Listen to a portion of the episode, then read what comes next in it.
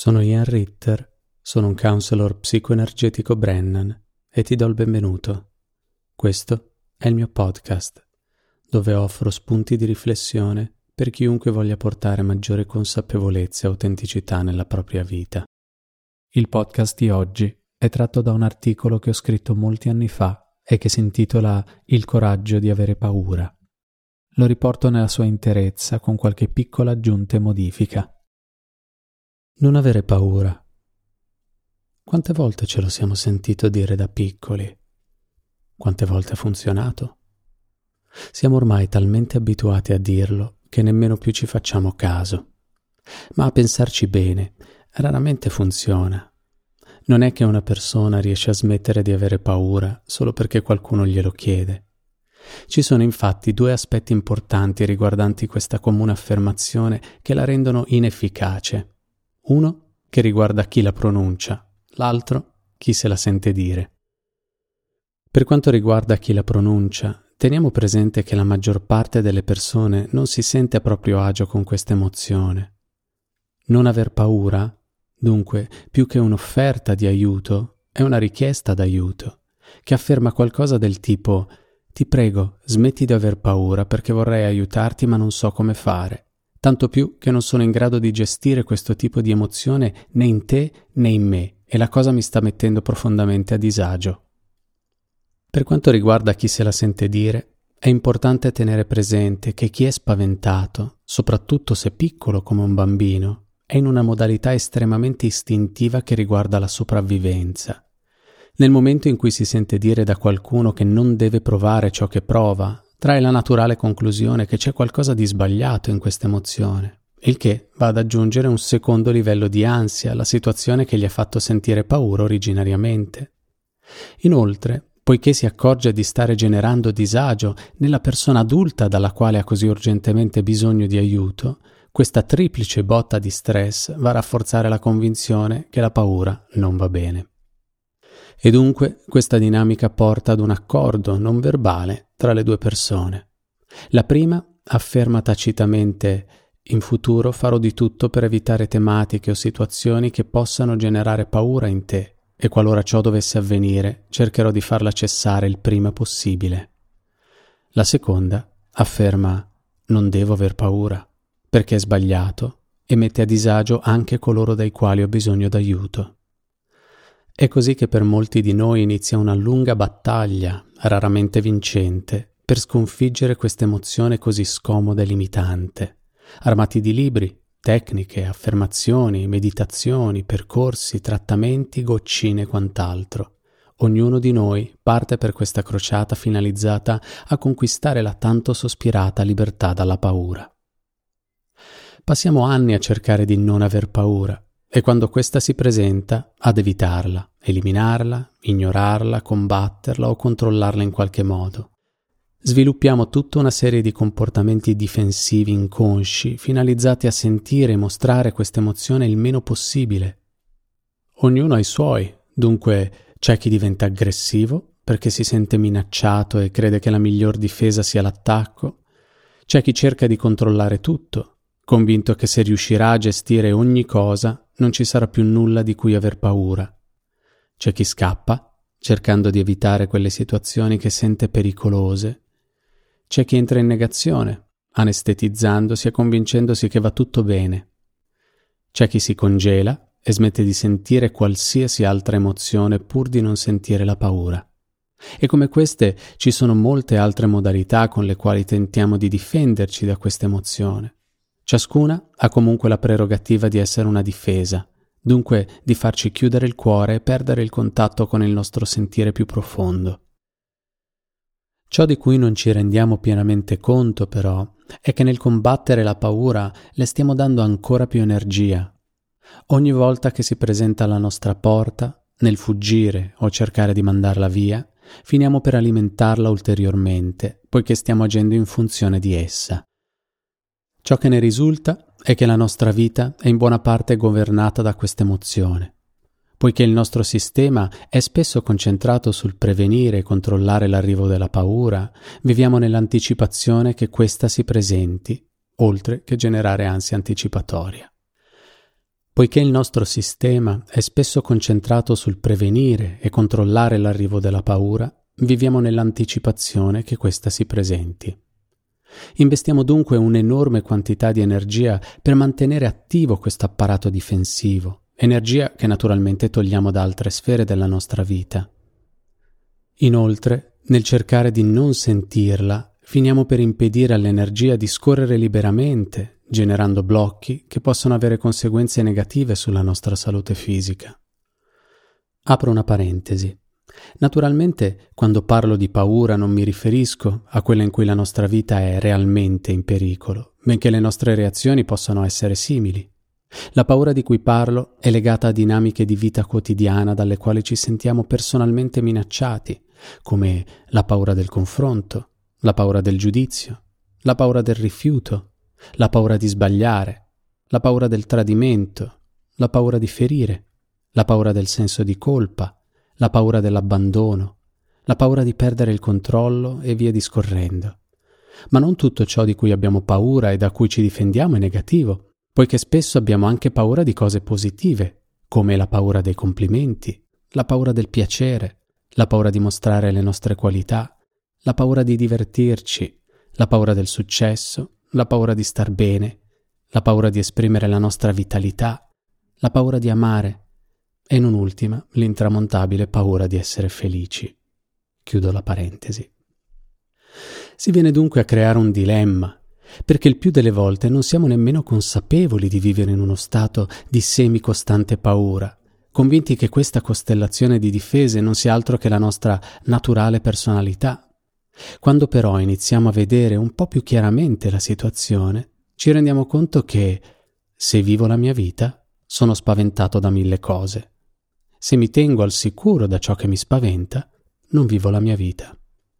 E dunque l'erronea, seppur logica, conclusione alla quale giungiamo è se non avessi tutta questa maledetta paura, la mia vita sarebbe molto migliore.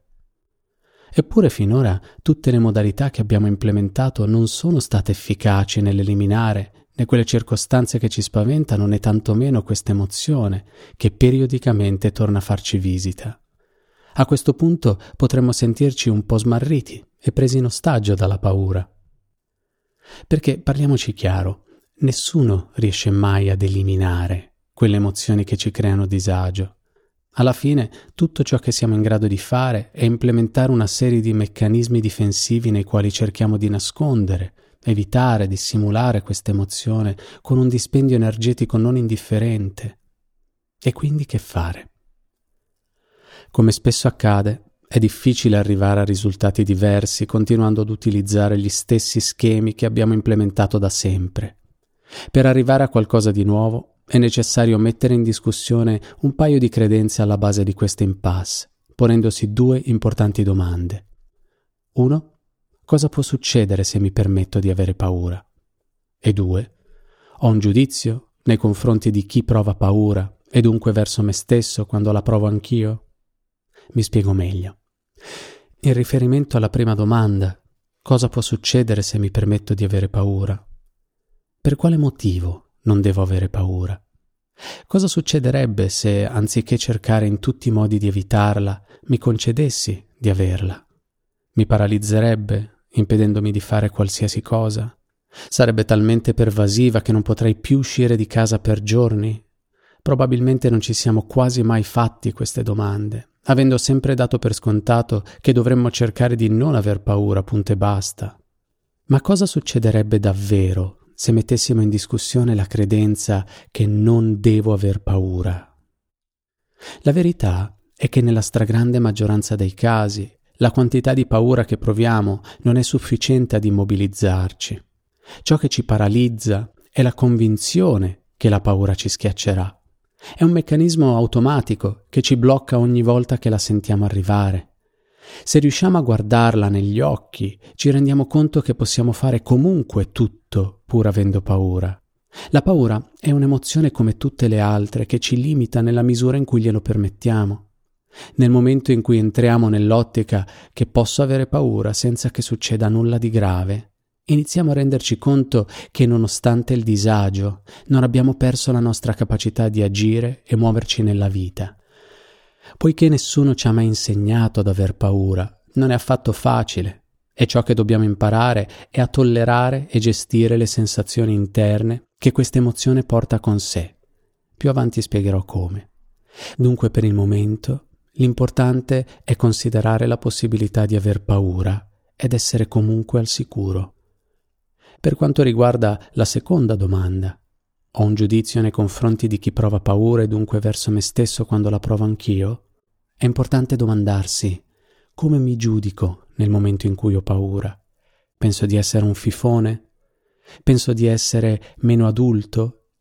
Penso che verrei giudicato negativamente? Penso che gli altri mi amerebbero di meno se lo sapessero? Penso di valere meno degli altri? Quando è coinvolto il nostro senso di valore è terrificante la possibilità che altre persone possano giudicarci, abbandonarci, rifiutarci o umiliarci per ciò che proviamo. Se pensiamo sia troppo alto il rischio di sentire questa emozione, faremo di tutto pur di non darla vedere. Poiché abbiamo già visto che nasconderla non aiuta ad eliminarla, può invece aiutare un approccio più autentico, ovvero prendere atto del fatto che tutti abbiamo paura e dunque domandarci se vogliamo davvero proporre un'immagine di noi stessi come di qualcuno che non ne ha mai, e se sì, a quale costo soprattutto considerando che concederci le nostre emozioni ci rende più umani, apre il cuore, rende vulnerabili e permette di entrare in un contatto più genuino con gli altri. Una scelta che può portare a risultati meravigliosi, ma difficile e che richiede molto coraggio. E questa è la definizione di coraggio, poiché il coraggio non è l'assenza di paura, ma lo scegliere di agire nonostante la paura. Dunque, come avere paura? La paura è una delle tante naturali emozioni che si alternano nel nostro sistema ogni giorno. Fa da sempre parte della categoria emozioni negative e come tale non gode di buona reputazione. Ma come per tutte le altre, anche la paura diventa più tollerabile nel momento in cui smettiamo di considerarla sbagliata e pericolosa. Ti propongo pertanto tre passi che riguardano la sfera mentale, quella emozionale e quella fisica, che credo potranno aiutarti ad avere a che fare con essa in maniera più efficace. Il primo passo riguarda la sfera mentale e consiste nel normalizzare la paura, cambiando il nostro modo di vederla. Ognuno la percepisce a modo proprio e ciascuno di noi ha la propria costellazione di giudizi nei confronti di essa.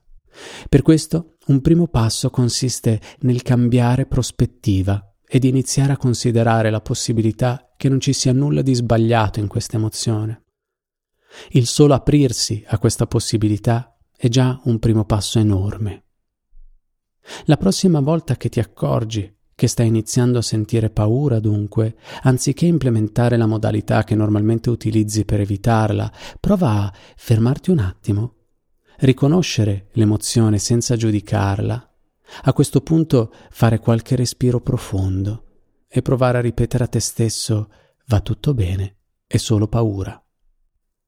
Naturalmente dirlo è una cosa, farlo è tutt'altra.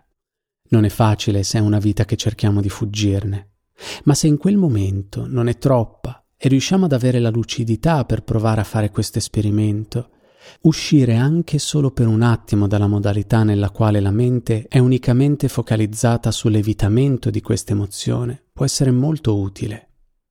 Un secondo passo è quello di parlarne a qualcuno che sappiamo non ci giudicherà né ci dirà di smetterla. Questa può essere una persona cara o una figura terapeutica, in ogni caso un alleato.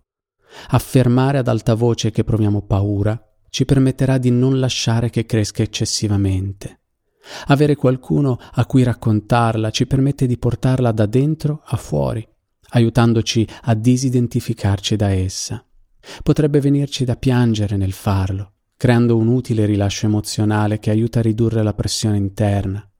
Avere una persona al nostro fianco ci dà la forza di guardare in faccia quell'energia dalla quale siamo scappati per tutta la nostra vita, scoprendo che non è così terribile come pensavamo e con la quale possiamo addirittura fare amicizia. Questo non deve necessariamente avvenire in momenti nei quali siamo completamente terrorizzati, ma può benissimo essere anche fatto quando la paura è ancora poca o addirittura a distanza di tempo ripensando a quel momento, poiché comunque ci aiuta a riconoscere, a verbalizzare, ad accettarne la presenza nel nostro sistema. Il mio ruolo è spesso quello di essere colui a cui le persone si rivolgono per poter pronunciare ad alta voce quelle tematiche di cui non sentono di poter parlare con nessun altro nelle loro vite, che sia per paura che siano tematiche troppo pesanti, troppo sconvenienti, troppo poco accettabili o per qualsiasi altro motivo, chi si rivolge a me sa che può trovare un ascoltatore imparziale e non giudicante per accogliere questi racconti che sono sempre protetti dal segreto professionale. E questo può accadere con un qualsiasi altro confidente fidato. Dico questo perché ciò che accade nel corso delle sedute è estremamente importante, poiché ha sostanzialmente luogo un processo di rieducazione del cervello nei confronti della paura o di qualsiasi tematica, ovvero le persone imparano e si allenano attraverso l'esperienza in seduta a vivere con sempre meno giudizio quelle tematiche che gli potrebbe essere stato insegnato essere inaccettabili. Scoprono uno spazio più autentico e libero nel quale possono sperimentare questi stati senza che essi debbano necessariamente coinvolgere una struttura interna difensiva e dunque un enorme sperpero di energia. È come rifare il cablaggio dell'impianto cerebrale, là dove il pensiero si è sempre mosso in una certa direzione, a furia di deviare il pensiero, a pensarla diversamente ed appurando che l'esperienza non si dimostra traumatica. La neuroplasticità del cervello ci permette di creare nuovi collegamenti e di interagire con situazioni consuete, non più in modalità abituale, ma nuova ed in questo caso più sana. Il terzo passo, anch'esso molto utile, consiste nello spostare la paura dalla mente al corpo, cosa che già un rilascio emozionale potrebbe averci aiutato a fare, invitando noi stessi a rallentare e respirare, cercando dove nel nostro corpo potremmo stare sentendo la paura e lì, portando il respiro, ci concederemo di sentire questa emozione dentro di noi, lasciando che scorra liberamente nel nostro corpo. Questo ci aiuterà a radicarci ed è importante perché nella mente è facile perdersi. Lì la paura diventa sempre più grande e più pericolosa di ciò che realmente è. Sentirla nel corpo, invece, ci aiuta a rimanere in contatto con noi stessi, a restare nel momento presente. Rende anche più facile percepirla per quello che è, semplicemente un'emozione. Questi passi probabilmente non faranno scomparire interamente la paura, ma avranno un impatto profondo e benefico sul nostro sistema, ed in realtà il nostro obiettivo non è affatto quello di eliminare questa emozione, quanto di accoglierla e renderla tollerabile quanto basta per continuare a vivere la nostra vita al meglio possibile. Le paure ci parlano di noi, raccontando storie che è importante ascoltare ed elaborare per il nostro benessere a lungo termine sul piano mentale, emozionale e fisico. Dunque questi tre passi sono utili e se abbinati a un lavoro specifico ci aiutano a creare lo spazio per elaborare quelle tematiche che trasformano situazioni di vita quotidiana in vere e proprie minacce che generano ogni forma di stress ed ansia. Come ogni emozione, la paura passa da sola quando è il suo momento. Fintanto che c'è però, è preferibile accoglierla, ascoltarla, comprenderla e accudirla come faremmo con un bimbo impaurito. Ciò a cui opponiamo resistenza persiste, mentre ciò che accogliamo resta il tempo necessario per poi lasciare il posto ad altro.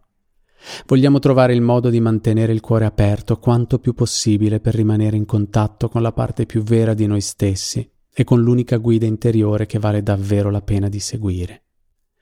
Tutti abbiamo paura. La paura è parte inevitabile dell'essere umani ed è impensabile non averne. È però possibile non farsi governare da essa. Quando abbiamo paura il primo passo è avere il coraggio di sentirla e di scegliere di guardare negli occhi quella creatura dalla quale ci siamo sempre fatti paralizzare, fosse anche solo per un attimo. Ma non dobbiamo farlo per forza da soli, anzi, è più facile ed efficace se scegliamo di prendere per mano qualcuno che abbia il coraggio di lasciarci la nostra paura senza volerla cambiare, che ci stia vicino e ci aiuti a sentirla senza che essa prenda il controllo della nostra vita soprattutto che ci aiuti a rimanere in contatto con il nostro cuore nonostante tutto ciò che sta muovendosi dentro di noi. Se senti il bisogno o il desiderio di cominciare o continuare un percorso di crescita personale, puoi farlo scrivendomi dal sito www.ianritter.com. A presto.